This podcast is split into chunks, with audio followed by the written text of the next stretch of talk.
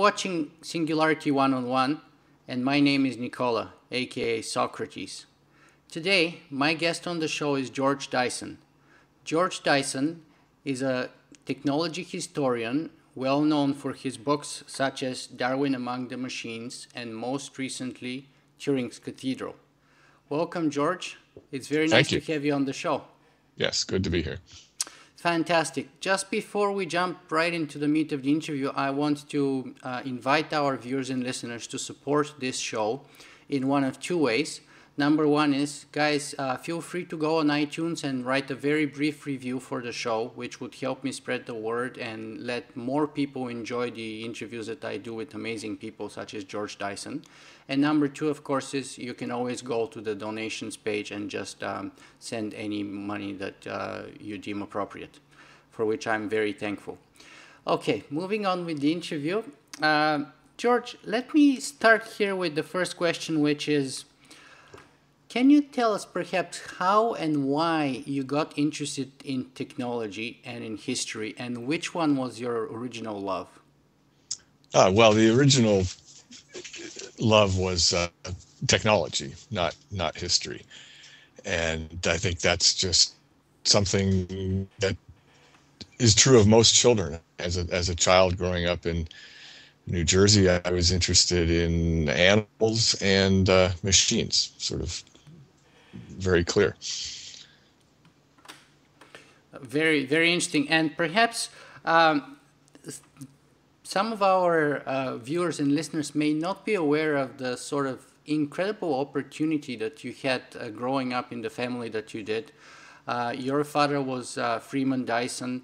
Your mother was another one of the Institute of Advanced Studies uh, scientists. Um, your sister Esther Dyson is another computer luminary.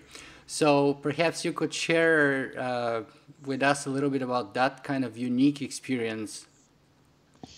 Yes, well, it was not that interesting for a child like me. I mean, to, to be growing up with uh, theoretical. You know, my, my mother was a logician. My father was a mathematical physicist who who really only uh, worked on paper, except for for a few exceptions.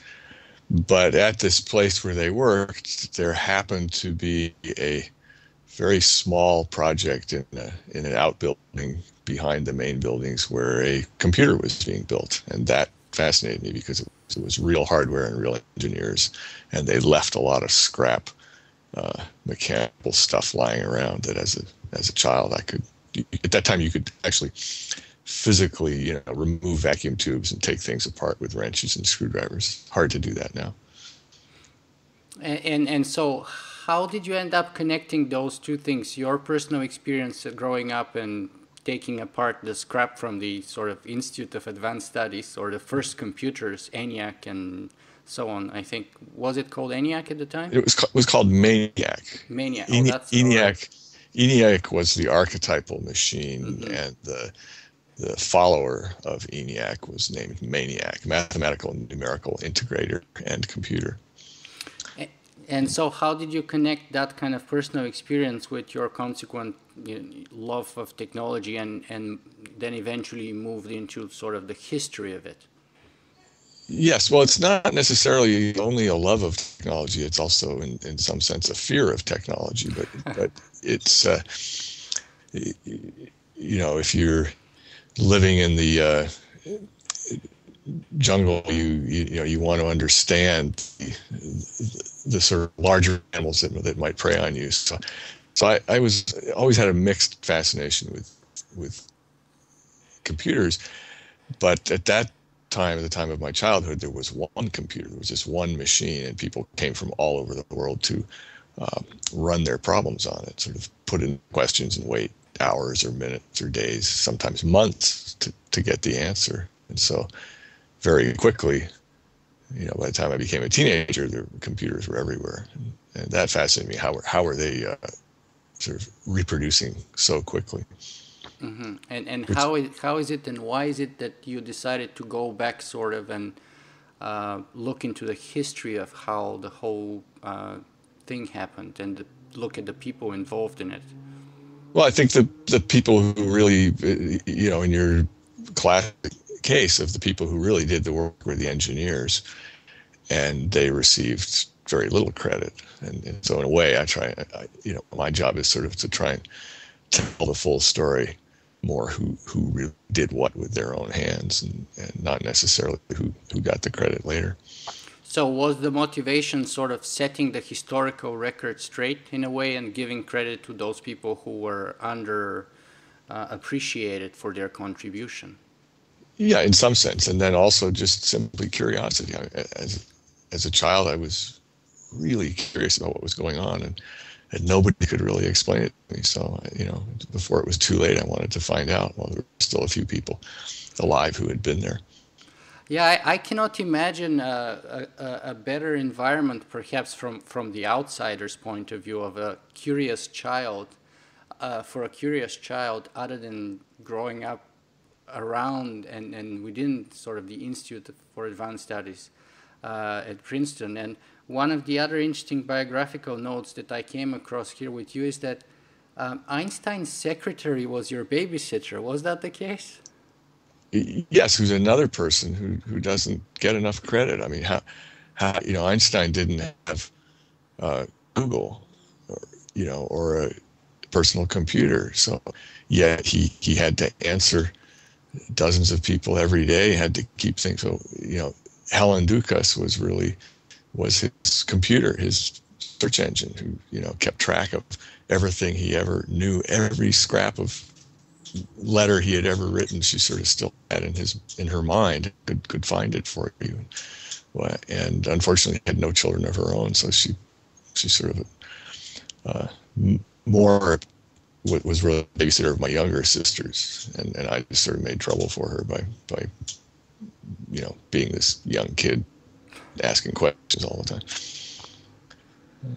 And and, and uh, I imagine both her and, and all those people um, around you as you were growing up. They do you uh, find yourself, you know, on at certain moments in your life that you suddenly realize how deep of an impact they had on on your character and, and on what you ended up doing.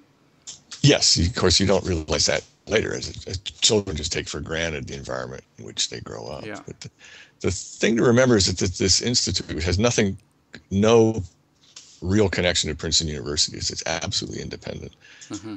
and people come there to work in all fields. We we remember the you know the Einsteins and the Oppenheimers, the mathematicians and the physicists, and and we've also forgotten pay less attention to the art historians, the linguists, or sort of any any field of study. Uh, if you have an interesting problem you want to work on, you you apply, and there's various schools, and you can go there. You either go for one year or you go for your entire life and and, mm-hmm. and work work on whatever interests you. And, again, I sort of took that for granted that if you were interested in something, you could you could work on it. Yeah, actually, one of my professors at uh, the University of Toronto uh, Nancy yeah. she she's a political scientist, and she went for a year to visit at uh, the Institute for Advanced Studies, uh, which yes. was an amazing experience. And, and, it's a very important year for, for, for many people. Much much more. So the impact has been much larger on on the large numbers of young people who go for one year than the few sort of anointed, uh, you know, people who, who get to go for life. Mm-hmm, mm-hmm. Um, George, I would like to, to proceed um, our discussion by focusing on your books. But uh, before that, uh, just as a curiosity, would you mind telling us a little more about your interest in boat building, perhaps? And how is that connected with technology, or is it? It's very connected. I mean, boats are, are one of the earliest and most advanced technologies, and many of the sciences that we, again, take for granted astronomy and navigation and so on. They, you know, they developed were developed by seafarers. And so, uh, and I can tie that sort of back to one of these days that I was making life miserable for Helen Dukas, the babysitter. Uh, she said, "Why don't you read a book? You know, be quiet." And I said, "There's no." No books to read. I've read all the books. I meant the children's books. And she said, "Why don't you read a grown-up book?" And I, I'm not interested. And she she went up to the shelf and pulled down a copy of Kon-Tiki, the, so which was published in 1953, the year I was born. Mm-hmm. And so it was still a fairly new book, and and gave me that book, and that that was the first adult book that I read was the expedition of the Kon-Tiki expedition. And I think she had a had a very good instinct that this maybe this would interest me, and she was right. That's sort of the rest of my life until I got sidetracked in computers was all all working on building boats and the history of boats, and, and very much my life. I modeled my life on on Kon-Tiki. That was the greatest thing anybody had done. Yeah, that's that's funny because I remember I was probably grade one or grade two or something. That was also one of my the first books that I got as a present for my uh, birthday. I think from my aunt, uh, and if yeah. I remember, it was about Thor Heyerdahl's uh, yes, right? He, he, builds a balsa wood raft in South America and, and sails it to uh, the South Pacific you know, against, of course, any advice and, and uh, seemed pretty crazy and they, they barely survived, but they did it. Mm-hmm. Yeah, I have a vague recollection, but I remember enjoying it immensely and opening up sort of a window of the world uh, uh, in front of me because I was growing up, of course, uh, at the time it was a communist Bulgaria behind the Iron Curtain, so that was like really far a far away world for me then. Um, Okay, let's uh, move on to your books. And um, I'd like to start with the first book that I read by you, which is called uh, Darwin Among the Machines The Evolution of Global Intelligence. So, first of all, uh, I don't know if that's the best way to approach it, but I'd like to ask you what's the connection between your title and Samuel Butler's title? Well, I took the title of Samuel Butler. Samuel Butler, who is the really the main hero of the book. The book is really a, a tribute to him. He, he again. The problem is if you if you do, people tend to be remembered for one thing. So Samuel Butler is remembered for his fiction, and largely forgotten for his nonfiction. But he mm-hmm. was he was in many ways still uh, Darwin's sort of most insightful critic and the interesting thing is that now many of the criticisms of Darwinism that were raised by Samuel Butler are, are valid scientific subjects today, that there really is more going on with evolution than, than the sort of straight natural selection. In fact, it's not Darwinism; it's what we call neo-Darwinism. Darwin himself would not would not now necessarily be classified as a Darwinist. We sort of but Samuel Butler in 1863, uh, or, or 1859, he goes to New Zealand right just after, just before Origin of Species is published. And so at that time, it took six months to, to get to New Zealand by sailing ship. So he gets there, builds a cabin, and becomes a sheep herder. And the next boat the next ship brings a copy of Origin of Species, which he reads in the back sort of wilderness of New Zealand and, and has all these insights into how Darwin's theories will apply to technology and and wrote about it in a in a way that's just still utterly fresh. Mm-hmm. And uh, what is what is this book about, in in your own words? Well, I would reverse the subtitle. Authors don't get to choose the subtitle. So the, the publisher called it the uh, evolution of global intelligence. But I think a better subtitle would be the the global intelligence of evolution, because really about half the book is about how evolution itself is an intelligent process, and that's that's what Samuel Butler was arguing. And it's not a it's not the uh, intelligent design we have today of a, of a top down intelligence. It's a bottom up intelligence. And That's a very different thing, and I think a very profound insight that, that still is, uh, is, is underappreciated. Mm-hmm. I'd like to read just a, a, couple of sentences from the preface, which um, may help some of our viewers here who haven't read the book to get the idea. This is a book about the nature of machines. It is framed as history but makes no claim to have separated the fables from the facts. And then a little bit later it says, In the game of life and evolution, there are three players at the table human beings, nature, and machines. I am firmly on the side of nature, but nature, I suspect, is on the side of machines. And then uh, you end up the, the preface um, by saying, We are brothers and sisters of our machines. Minds and tools have been sharpened against each other ever since a scavenger stone fractured cleanly and the first cutting edge was held in a hunter's hand.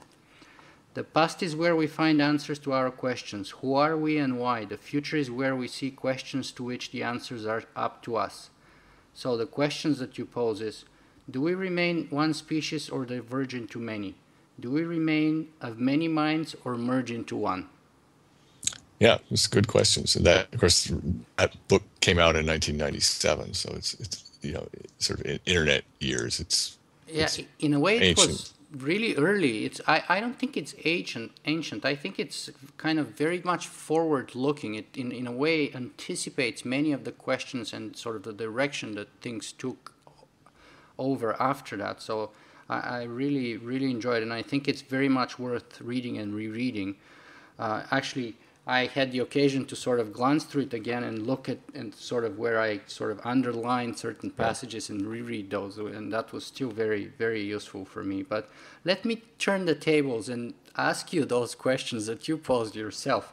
So, do we do you think, in your opinion, we are going to remain one species or diverge into many?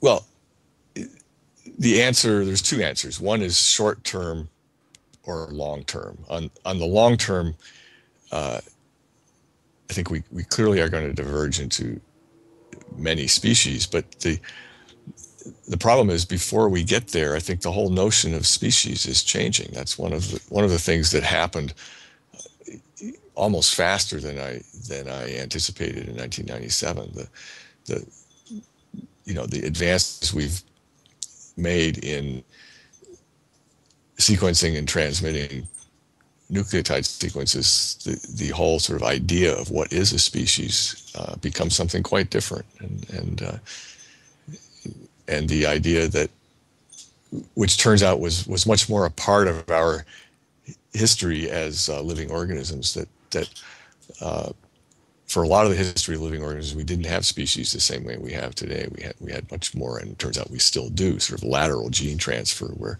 the notion of species is that you you only get genetic information from your ancestors, not from your neighbors. Mm-hmm. That, that, turns out to be to be not entirely true. Mm-hmm.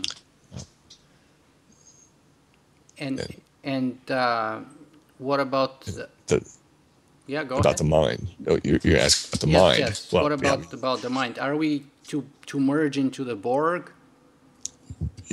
I mean, there, I think the answer is clearly yes. I mean, it's it's again in uh, at the time I wrote that book, the you know the main uh, the most successful search engine was Alta Vista. Can anybody remember Alta Vista? I mean, you know, Google was sort of a, a speck on the horizon, and and uh, and that's what it is. I mean, it is the glo- the global mind, and and uh, and we're adding to it. You know, it, in a way that that Samuel Butler imagined, but not not a lot of you know it's it's going to advance as I'm sure that'll be your next question what what happens but uh, but the the global mind that that people like H.G. Wells wrote about or something is it's here I mean it's it's it's not a question of when it's the question of what we do with it mm-hmm. Um, and and that's that's exactly where I'm the direction that I'm leading towards. And in order to do that, I want to read a, a, a short passage from actually from Samuel Butler, who says, "Day by day, however, the machines are gaining ground on us. Day by day, we're becoming more subservient to them. More men are daily bound down as slaves to tend them." More men are daily devoting the energies of their whole lives to the development of mechanical life the upshot is simply a question of time, but that the time will come when the machines will hold the real supremacy over the world and its inhabitants is what no person of a truly philosophic mind can for a moment question. Yes, he was right, except that it turns out, from the machine's point of view, it's better to do it with uh, rewards than slavery. I mean, just, you know, pay the people who write software really well and pay the people who you know, who design iPads well, and it's it's it's all it all moves forward very quickly. But isn't the bottom line the same thing in the end? If they become the masters of this world, as he puts it. Yeah, I mean, and I think again, if, if you took Samuel Butler for a walk today, he'd he'd just see all these all these people being told what to do by their iPhones. They're, they're looking at their iPhone, and the, the iPhone says turn right at the next intersection, and they turn right. And, you know, go to this meeting, do this. It's it's uh, Samuel Butler's world is is very much here. And so then, um, if you accept his diagnosis, do you then what do you think about his treatment? I mean, later on he says. Uh, that the machines were ultimately destined to supplant the race of man and to become instinct with the vitality as a different from and superior to that of animals as animals to vegetable life. So they made a clean sweep of all machinery that had not been in use for more than 271 years. That's what he says in Erewhon. Yeah, that, well, that was his, you know, being a writer, he you really can only put this stuff into novels because otherwise people get get bored with it. But so so he wrote an anonymous novel where he sort of tongue in cheek you know took the position of okay well the only the only answer to this problem is to yeah not use any machines that uh, you'll see that in, in like neal stephenson's next to last novel anathem where, where the, the human world has divided into sort of people who, who who use very few machines and sort of have, have, have, and and it's what I like about Neil's novel. It doesn't say it's right or wrong. It's just you, you can make a choice which world do you want to live in. And what about you? Um, is that the way to do it? Should we should we become Luddites?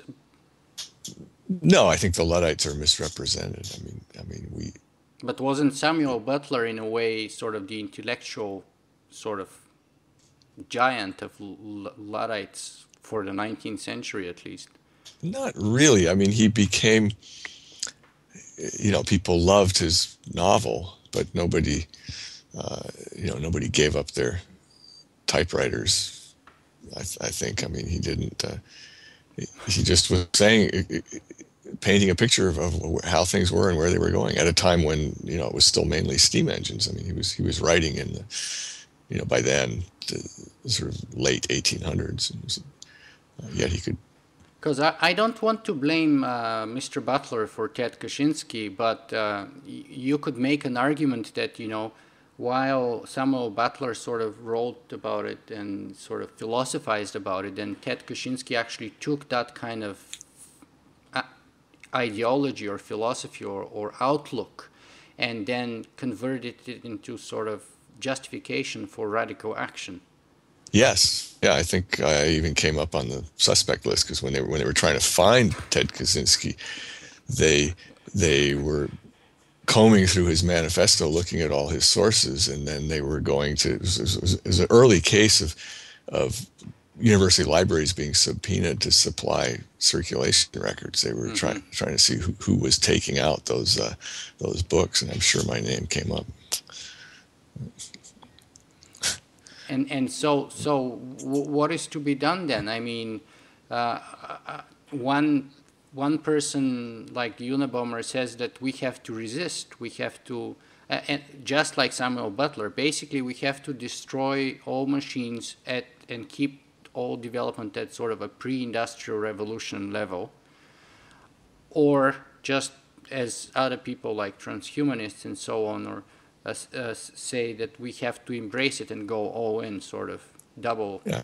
double or nothing kind of. Yeah no it's not it's not one or the other. I mean the, the real path is in between somewhere. You can't we can't i mean it's too late to to uh, give up technology. It, it, i mean I, I think it clearly has a life of its own and it's it's here to stay. Mm-hmm. uh, on the other hand it's much more an individual decision what what what do you in your life do with the technology that that you have? Do you do good things or bad things? And that I think I mean you, you case in point if you if you studied drones, I mean there's a there's a technology that has fantastic creative, good applications, and it has very frightening applications. But it's yeah. it's up to the people who, uh, you know, make the decisions to decide. Mm-hmm. Mm-hmm. So um, let me just ask you the last question here on on this book before we move to the most recent one, and that is. Can you tell us a little bit more about the connection between artificial intelligence and the internet that you talked about in your book in 1997? And how do you view that, what you said then, from the point of view of today? Yes, well, you know, Alan Turing, who's one of the other heroes of this story, he never he, he didn't call it artificial intelligence. He called it mechanical intelligence, and that also was Samuel Butler's phrase. And I think that's a better way to look at it. It's not necessarily art. It's artificial, uh, but it's mechanical, mm-hmm. and the internet we, we, in a lot of ways we don't even really know what the internet is there's there's so many different definitions of what the internet is is it just the protocols for connecting these computers is it the computers themselves.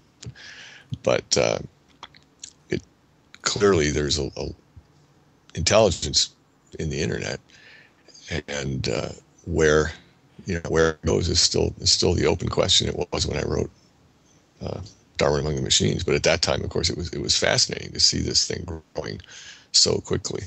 Mm-hmm. Um, Let's move on to your most uh, recent book, then, which is called uh, Turing's Cathedral The Origins of the Digital Universe. Now, I have to admit that I was planning to read the book, but I actually was out with a concussion for about eight days. Mm-hmm. So uh, I, I kind of failed on that, but I tried to do my best to prepare on it. Um, let me ask you this What do you say to people who haven't read the book? What is this book all about?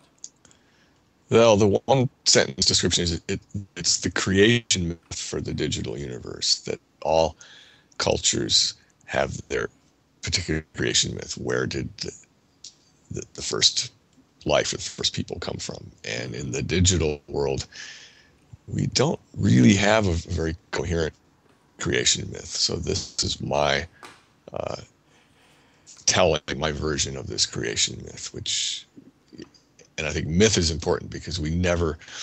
It's my best attempt to understand and tell the story of what really happened, but from one perspective. It's not the the you know the digital world. Uh, sort of had many beginnings in many different places, and I follow one thread that I that I think that a good case can be made that it's the thread that uh, that wasn't necessarily better, but was a thread that became replicated. And uh, let me grab your point, your your thought here, and see if I can dig a little deeper because writing a history is, is kind of a very descriptive kind of exercise, but creating or writing a myth has a lot more of a sort of a prescriptive function or element to it uh, because it's supposed to serve a very peculiar or specific purpose, right? So myth goes a little bit further than chronicle. Um, so why myth? Can you tell us a little more about that? What's the other goal that you want to achieve then?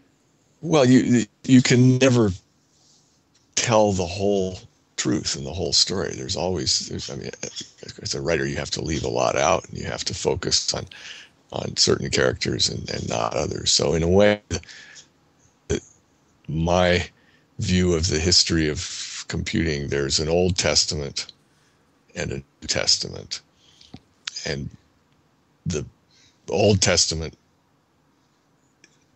the, the leading prophet was was Leibniz, the you know very prophetic German mathematician who sort of gave us a, real formal system of binary logic and then in the New Testament, that was realized in machines. And in my telling of the story, the prophet of the New Testament was Johnny von Neumann. Mm-hmm. And in between is this very interesting period between the Old Testament and the New Testament. And there, the clearly, without any doubt, the, the person who led the way from the Old Testament to the New Testament was Alan Turing. That's why he gets the title credit in, in, in the book.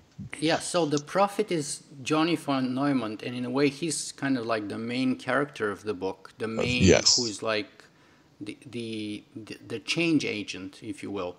Uh, and yet, the title is uh, paying, uh, you know, homage to Alan Turing. Al. Can you tell us more about that? Why yes, because it was Alan. It, it, it, was Alan Turing's idea. I mean, if you titled it von Neumann's Cathedral, you know, you'd be very unfair because what, what he did was was build Alan Turing's concept, and not only build it, other people were building uh, Turing machines, but it was von Neumann who had the connections and the the money and the sort of just this genius for organizing things to put it all together and and and and he had to and he was consulting for IBM so he sort of inserted it into this mainline path uh, the thing to remember about Johnny von Neumann was that he was he was interested in computing, but he was even more interested in the question of self-reproducing machines. When you look at the world today, uh, I mean, computer chips are self-reproducing automata. That's what they are. They they reproduce themselves. At the, you know, the the numbers. It's millions per. You know, it's uh, when I last checked, it was uh, 2 billion transistors per second are, are being produced. And they're being produced by other machines. There aren't people there making transistors out of uh, out of silicon. It's machines making them, and that and that fascinated von Neumann. I think I think that's a big part of the reason why the sort of the origins of this go back to, to him getting to work on it because he he he very clearly was on that path from the very beginning. Mm-hmm. But let me challenge you on that a little bit. I mean, some would say that ideas belong to those who implement them. And so, for example, if you look at real cathedrals, it's not the people who had the idea to build the cathedral, but it's usually like the queen or the king who actually paid uh, and commissioned the building of the cathedral, or or the the major architect uh, who usually was dead by the time the cathedral was built or something. So yes, is that no? I, I, I agree, and the, and then the real work is you know one one corner of one tower is built by six people who worked on that their whole lives, and yeah, and that that really is the metaphor of Turing's cathedral that it was this, this cathedral built by enormous numbers of people, but it, it, all sort of realizing this concept that, that Alan Turing had. Mm-hmm. Yeah. Um, so, in a way, George, the main character of uh, your book is John von Neumann, isn't it? Yes. Yeah, he's you know he's actually the uh, source of, or, or, the first use of the word singularity was was a conversation with between Johnny von Neumann and Stan Ulam, where he said that you know the progress of technology is speeding up to the point where we're approaching some singularity in the in the history of the human race. Yeah, that's that's fantastic, and I've heard that reference many times before, but I I was never able to track it down myself. Would you mind uh, giving me a little more information about how I can track it down? Yeah, well, I could. It's in a letter, so it's not in anything that von Neumann wrote. It's in it's in a uh, sort of the eulogy that uh, that Stan Ulam wrote, where he he mentions that he had this conversation with with Johnny, who was you know who's who's always viewed as this person who was just 100% gung ho on any you know if you could build bigger bombs build them. If you could build bigger rockets build them just full speed ahead. But yeah. but so Ulam has sort of explained that no, Johnny sometimes had his doubts, and he, he believed that we were approaching this singularity where, where, where humans would no longer be able to keep up with the machines. Mm-hmm. Well, uh, since we're already talking about the singularity, I was uh, planning to, to bring that point later on, but perhaps now is the better time. So, what what, in your opinion, then, what is your take on the technological singularity, the way we use it in our modern times, at least since Vernor Vinge sort of coined the term the technological singularity, which was then picked up by Ray Kurzweil and so on, many others. Yes. Well, I think that the thing for me is that I feel that that you know in general we make a huge mistake that that in any digital universe, uh, which is a explicit mathematical thing. I mean, that there, there is such a thing. You can define a digital universe, and it's a digital universe is bounded by two singularities. Okay, there's the singularity at at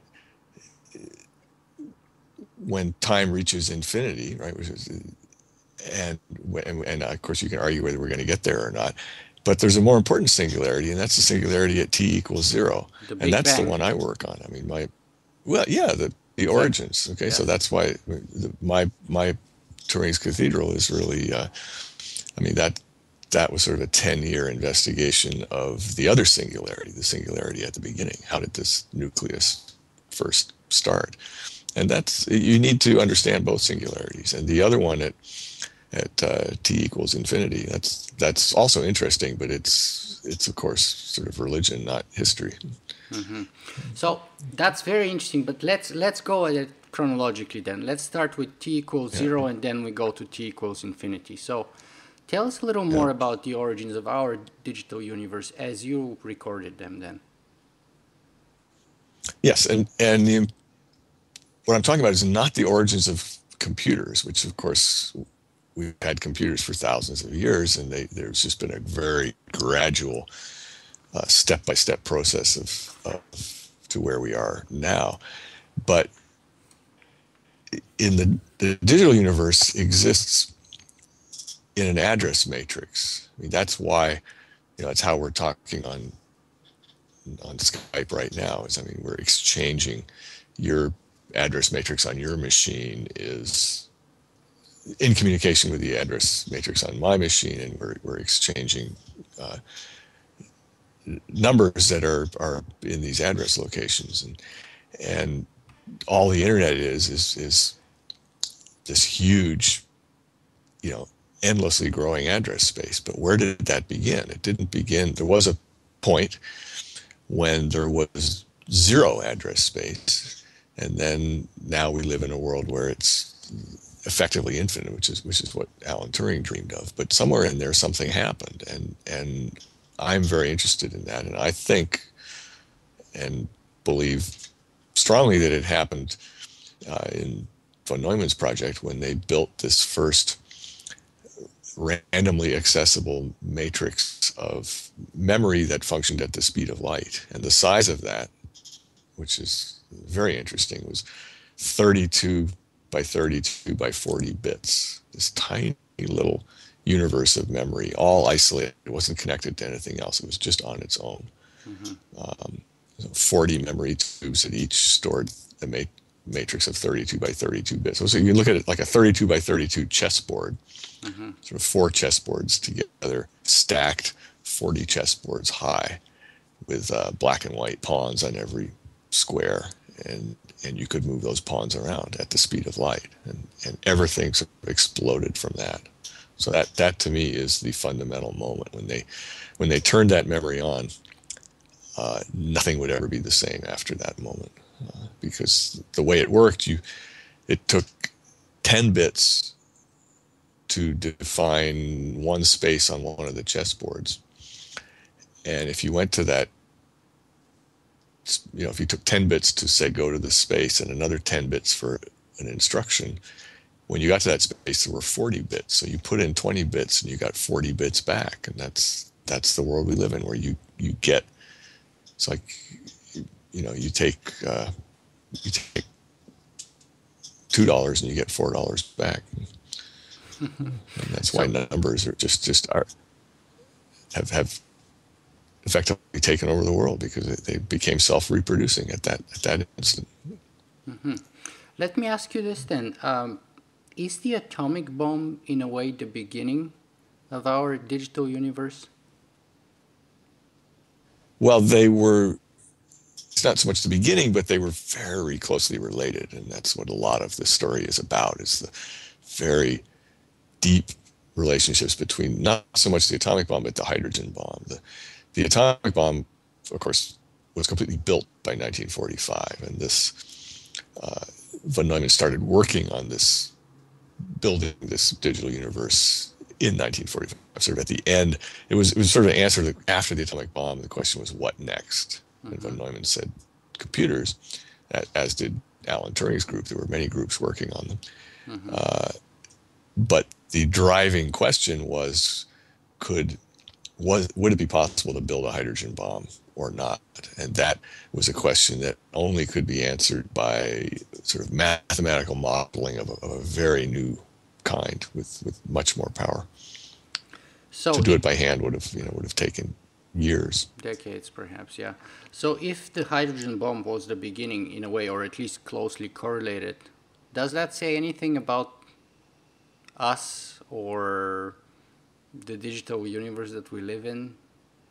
Yes, I mean it's it's first of all it's it, it's just very interesting that a machine that was built very specifically to model chain reactions actually caused a chain reaction, right? That's, that's what happened with what you're trying to model in these explosions is, is neutrons that multiply into other neutrons. You know, the fission just multiplies as a chain reaction, and and then that's what computers themselves did. They just began multiplying in a, in a chain reaction. But the from a more human point of view, yes, the the mo- this modern computer was in a way born out of a, out of essentially a deal with the devil. I mean that, that uh, the military wanted these weapons capable of destroying all life on Earth, and and in exchange, uh, we got this amazing machine. And von Neumann was very conscious of that. That that his job was as long and and made the deal very explicit that as long as his scientists answered the weapons questions, they, they could do whatever they wanted. Uh, they could keep the computer and, and do what they wanted with it. But what if did. we got it all wrong? What if the devil actually wanted computers but not the bomb? What if. Uh, that's my theory. It, I, th- I think that's exactly that's what I'm afraid of is that the you know we think that we got the better end of the deal that that because we we've never uh, used a hydrogen bomb against people. I mean, this this absolutely devilish instrument, the hydrogen bomb, which has no military purpose except to kill entire cities full of civilians. I mean, it's it's a weapon of genocide from the beginning. There's no, uh, you know, military need for hydrogen bombs except to threaten, sort of hold the other population hostage. Uh, and we thought that, that that's what the, the devil wanted but the bombs have never been used. You know we sort of wow we got the better end of the deal. But but my theory is maybe uh, you know the devil's pretty clever. And maybe maybe the devil's just waiting and one day we'll come back and say you know actually i had this deal with made this deal with von neumann and uh, you know it's time time for the devil to take the computers, and that that's what we as human beings need to be ever vigilant about. That that the power of computer networks can be used to liberate people, or it can be used to oppress people, and and I think we have to make sure it gets gets that power gets used for good things. That's our job. Also, it fits a lot more with the sort of a mythological. Uh, uh, image of the devil who is more of a seductor. And of course, we all know about this kind yes. of a seductiveness of technology, which sort of slowly creeps in on us, and then we sort of fall in love with it until everything changes. So yeah, yeah. so yeah, that's a that's a very very interesting question. Um, so in a way, are we playing God's then, or or are we playing the are we doing the devil's dirty work? uh, as and, and and if yes, then wouldn't that again be reasons for the Luddites to to sort of uh, rise up and crush the machines? I don't think they can. I mean, I think it's it's just it's too late for that, and uh, and that would backfire. You know, that would be more of a disaster no, it's just it's just as I said earlier, we have to make these moral choices. What's what are okay uses of the technology and what and and what are not, and, and that's that's the hard part, and that's really I think what all these myths, you know, every culture has its stories and fables that always warn you that you know when you ever you see something that looks really wonderful and gives you power, there's always a catch. Mm-hmm. Uh, that's so, very true. So, if I am to sort of uh, change a little bit your statement about the devil may have wanted computers, what if the devil may have wanted artificial intelligence? What about that? Yes, Taking it a very, step further. That's, I think, again, entirely possible. And, and back to the, the, the question of whether we are acting as gods or not, I think clearly not. But and, and Alan Turing sort of answered that best. He, he saw that question at the very beginning when he first started writing about artificial intelligence. He made the statement that in when we create he was afraid of the critics saying well only god can create intelligence so why, why, why are you trying to do it and he said no when we create intelligent machines we are no more uh, creating souls than we are in the procreation of children. We are merely creating the mansions for the souls that only He can create. Mm-hmm. That's really where the title of the of the book came from. That when I then when I visited Google, I had this blinding realization in 2005. This this is not Turing's mansion. This is Turing's cathedral. That's where the phrase came from. Yeah, and I think it's it's very appropriate. I, I also was fortunate enough last uh, summer uh, as part of my uh, 10 weeks at Singularity University to go and visit uh, yeah. Google, and uh, it it was really amazing. We actually went like four or five times. It was and it was equally mind blowing every time I go there. Yeah. Um, yeah. But let me ask you this about the difference between von Neumann and Turing. Because on the one hand, it seems that Alan Turing talks a lot about AI very early on from very early age, a decade or so before the war, and so on. Uh, whereas von Neumann, as far as I know, never actually really talks about AI. He talks about computers and so on, but not about AI. Why no, he never spoke about it. Uh, von Neumann was very formal and never never published anything until it was perfectly complete and and died suddenly and unexpectedly or, or you know without time to finish so i think i think he personally i think he was sort of leaving the question of artificial intelligence for later. That it was he wasn't ready to uh, tackle it yet. He had no uh, he he didn't but I mean, of didn't work in a subject unless he could develop a new theory of the entire subject. I don't, I don't think he had one yet, but he was, he was intending to work to collaborate with Stan Ulam on a, on a book that, if you look at the outline, it really, in, in many ways, it was a theory of, uh, a theory of self-reproducing machines and also a theory of, of intelligence. But he, he, he just never got to finish it. So it's and not as if very, he was short-sighted and never saw the writing on the wall, in a way.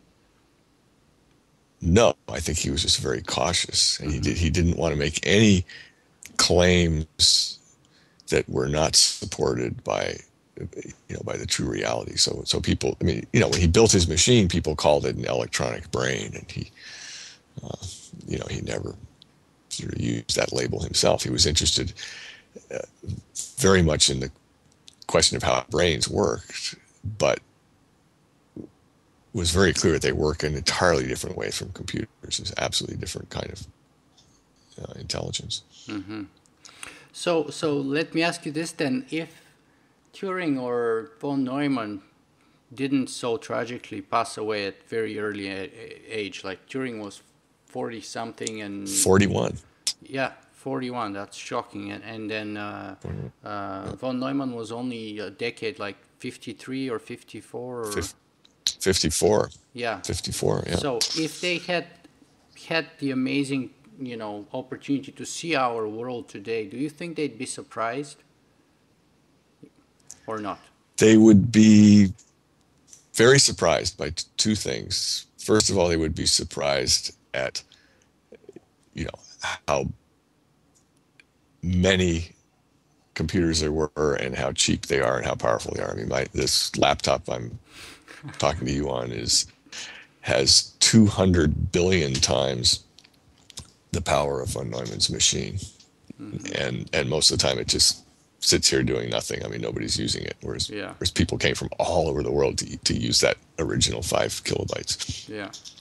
Um, so that would astonish them. But what would really astonish them, I think, would just in a, in a certain way horrify uh, von Neumann. I mean, that, that that this machine is operating exactly the same way his machine operated. It's it's absolutely not different, except it is faster and more reliable and cheaper. But the rest of it just got frozen in time. I mean, when von Neumann's engineers built that machine, they they were trying to solve a desperately immediate problem and built the machine. They sort of like the you know the saying that generals go to war with the army that they have, not the army that they want. So yeah. so they built the machine that that they could build, not the machine they wanted. And they wanted something really quite different, and they would just be astonished that we didn't we didn't change anything. I mean, they they all believed in you know, two years or five or six years,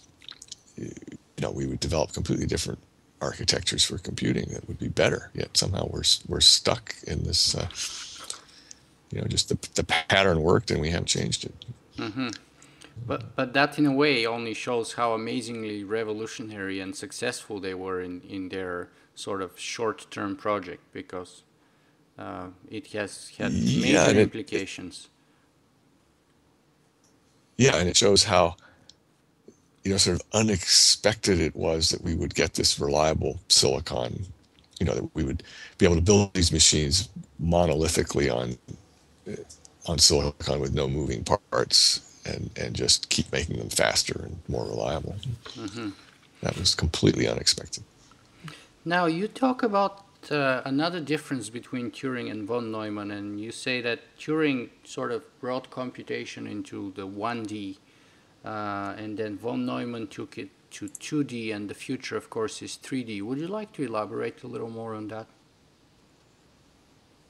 Yes, that's a, a very rough generalization, but Apologies. but what Alan Turing gave us is is this one-dimensional model of computation that where the memory is on a linear tape, mm-hmm. and you know he knew that that would not be practical, but as a mathematician, it was a wonderful way of describing it. That that all the memory you ever need is on this tape. That it's not an infinite tape, but if you ever get near the end and need more tape, there's more tape. Mm-hmm. And uh, there's a difference. It's finite but unbounded, is what you would say in a technical sense. Yet that was very slow. You had to go through, you know, if you needed a number that was out 10 miles out on the tape, you had to go through nine miles of tape to get there. And then you had to go back. uh, and, and what von Neumann did was implement this two-dimensional matrix like as i described earlier like the chessboard where you don't have to go through the tape you just have to say i want i want to know what number is at at coordinates you know a8 mm-hmm. You know the, the corner board uh, piece on the chessboard and that becomes way way faster and more practical and that's still the world we live in today if we you know your computer has an IP address and my computer has an IP address. Those are still two-dimensional numbers. They're they're just giving a coordinate in this amazingly complex, huge chessboard that we're all on with, with these numbers. And the interesting thing is, why have we not developed fully three-dimensional computation? Mm-hmm. And in, in a way, the internet sort of allows us to, you know to start looking at that and and that we're sort of waiting for the for the Turing and von Neumann to come along and, and take us into that fully three dimensional world because we still are only really computing doing our computing on this flat. It's as if we were still just doing drawings on paper, but we're not we're not yet doing sculpture. We could. Yeah. So, so is that the sense that you mean that they'd be surprised? In yes, that we're still stuck in this very yes, very uh, flat, flat linear model where the, the computer, again, this this machine I, that's 200 billion times as powerful, it still only does one thing at one time. The, the at every instant, the other, you know, four billion cells in this machine are doing nothing while one cell does one thing, and then, uh, and uh, that's a it's a very wasteful. But, but so the, the, interesting question is, you know, what would nature do with that? Nature doesn't waste anything, mm-hmm. and, uh, and I, I, think I'm that's thinking, that's the world that we're. I'm thinking the same thing. I'm thinking that the human brain has sort of a massive parallel processing power uh, whereas microprocessor, as you pointed out, are sort of very, very linear, two-dimensional. Uh, so do you think in that sense that the future of artificial intelligence will be sort of making that gap or, or bridging the difference between those two? Yes, and and real AI may develop in ways that, that on, on levels that we don't understand at all. I mean, just in, a, in a very simple sense that, that what and you know that if you look at the successful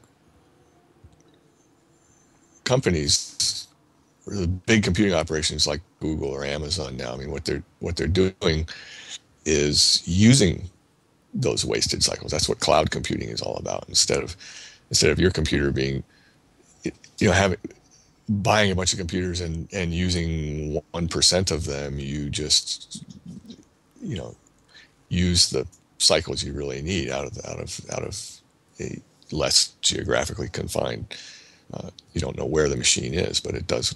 It's doing something all the time, and that's you know like when we our brains when we when we go to sleep, the brain doesn't stop. It dreams. It does something else. It keeps processing, and uh, so we don't actually know what most of once we start building these big, you know, cloud organized server farms and stuff we we don't really know what they're doing all the time. Mm-hmm. so is that going back to your original book is that sort of the moment when the internet may kind of end up being the emergent artificial intelligence perhaps? Yeah we don't know. I mean i think i think it clearly is but it's not it, it's just such a non-human. What's interesting is in the way for instance what Google is doing is to sort of read the minds of all the all the humans. I mean, there's a, the, the sort of you know science fiction view where, or the Ray Kurzweil view where where you have a computer that reads your mind and then you your mind becomes immortalized. And why why would a why would a machine be interested in one human mind? I mean, you know, it's it's going to want all the human minds. Why just why just absorb one? So in a way, what Google does is absorbs the meaning from you know from all the human beings in the world who use Google. Give add a little bit to the intelligence of the system by by what the way the search engine works is to it's easy to collect the answers but it's hard to define the questions so so just Mm-hmm. When you went to Google, you saw they just they just they collected all the digital information in the world, which is not that hard to do, but nobody has any idea where the meaning is except the people. And then and then every time we search, that that defines a little step by step where the meaning really is in all that in all that data. It's quite quite an extraordinary way. It's, it's a, if, if Alan Turing was to imagine, you know, when he talked about building his truly intelligent machine. That's the kind of thing he imagined. A machine that would learn from, would start to learn on its own from people.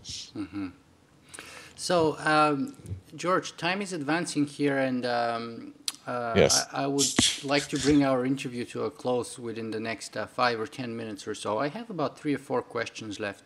Uh, before that, I just want to remind our viewers again that, uh, guys, please uh, help us support this show. Uh, you can do that by uh, writing a brief review on iTunes or simply going and making a donations on our donations page on singularityweblog.com. Uh, moving on with our last uh, questions here. So, George, we just covered sort of the T zero uh, of the singularity. What about the T infinity? What's your yeah. take on the technological singularity in the modern meaning of the of the concept?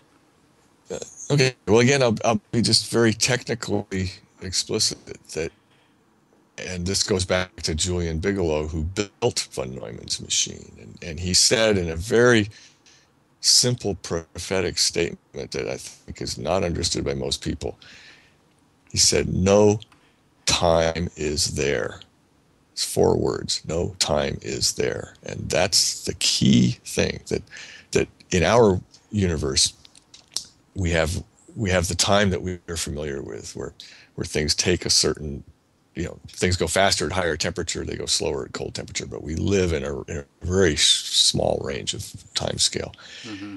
in the computational universe we made a huge mistake by we believe that our computers have clocks because we, we give them a clock speed but those are not clocks in our sense those are clocks in the sense of regulating uh, sequence. So in the world of computation, there is no time, there is only sequence.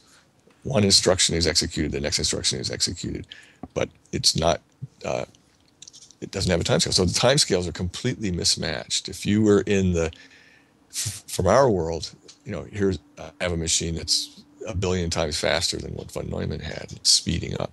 Mm-hmm. If you were living in the digital universe, it would look like the real universe is just slowing down the way the universe, our universe, started to cool right after the Big Bang. And that's the, I think, the source of this disconnect that we perceive as a singularity. That the what's going on in the computational universe is is proceeding exponentially faster from our point of view. Mm-hmm. But in in the digital universe, it would not look that way at all. It's just unfolding by sequence, not by time. There is no time there, and and that's a what what that means to us is a very you know is an open question. How how are we going to deal with that? A world that more and more we are entwined with a universe that that has no time scale in the same way we do. Yeah, I think, and that's kind of perhaps the sense in which Marvin Minsky, I think it was, who said that if you are riding the wave of exponential growth of technology, there is no singularity because you're surfing on it. And from that point of view, there yeah, is no singularity. But I mean, for, for the rest of us who would not be uh, such sort of surfers, um, what do you think, uh, or, or, or how do you what about sort of the, the implications and the possibilities and the criticisms that you know Ray Kurzweil has to deal with? You already touched upon the religion point of view. I mean, uh, I interviewed Jaron Lanier, who said that you know the singularity is basically a religion for geeks. It's yeah, it's the rapture, rapture, of the nerds. Yeah, yeah, yeah. I believe that very strongly. That the, the this global intelligence, if it if it uh, reads human minds, I mean, it's it, it, it's not going to preserve them. It's going to, uh, you know, eat them like a box of chocolates or something. Oh, that was a tasty one. And you know, it's like we don't we don't preserve our food. We we digest it. You know, it's it's sort of I think very naive to think we're that human intelligence is going to be preserved in any way. It's it's going to be replaced with something very different. The the question though is so so would we be able to survive it? To, to survive such an event, even if not in our current form, uh, perhaps in a form of like a merger between man and machine. But yeah, or we may become the, you know, sort of the, the white blood cells that that have our function. You know? I mean, it's it's the history of life is to is to, it's sort of the way it's been going is to develop collective organisms, and so so the advent of metazoan forms of life wasn't the end of one-celled forms of life. It just was something quite quite different. Where we are made up of trillions of individual cells, mm-hmm. and that's that's probably what's going to happen. But the more interesting question is, people think the digital universe is sort of a metaphor. I I don't. I think it's real. I think that that and the jury's sort of out, but I think in a, in a hundred years or a thousand years, it may become clear that that actually this actually was a different a, a this is what we perceive of that like the singularity actually was the creation of a different alien universe within our midst. Mm-hmm. And that's a that's a very interesting math. I mean, von Neumann and Stan Ulam, those Alan Turing, those people would have would have found that absolutely fascinating from a sort of mathematical point of view. What is going on in that universe, and can we even observe it? Mm-hmm. Fascinating. Um, so, George, for those who are uh, interested in finding out more about what you do and your work in general, what's the best place for them to do so? well, obviously Google.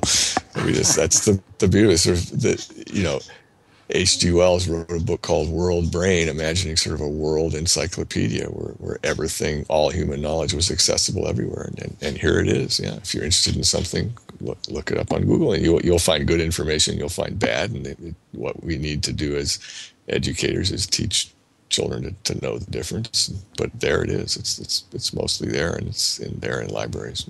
Mm-hmm. Uh, well, that's in a way what I did in order to find you and ask you for this interview. But I have to admit that it was not as easy to locate your email and get in touch with you. I had to to push a bit harder in that. Uh, to, yeah, to that's that that I intentionally keep You're that. You're keeping a low profile, yes. Yeah, yeah. In that sense. Okay, so uh, George, before we part ways, um, what would you like? What what is it that you would like our viewers and listeners to take away from this interview with you today? What is the single one thing that you think is the message that you want to send out there? Okay, the one word message would be wilderness. And uh, it was Thoreau who said, in wildness is the preservation of the world, not wilderness, but wildness. So actually, it would be wildness. And, and Alan Turing, when he developed the universal Turing machine, was not trying to develop a computer. He was trying to prove a mathematical point, and his point can be translated crudely into the question of whether by looking at a string of code, is there any systematic way to predict what that code will do? And that was called the Entscheidungs problem, and the answer was no. And that's extremely important for our future and what people should remember that there is no way to completely govern uh, a digital universe. You can never even any code that even is powerful enough to do arithmetic, you cannot predict what it will do. So we that's why the digital universe will always be interesting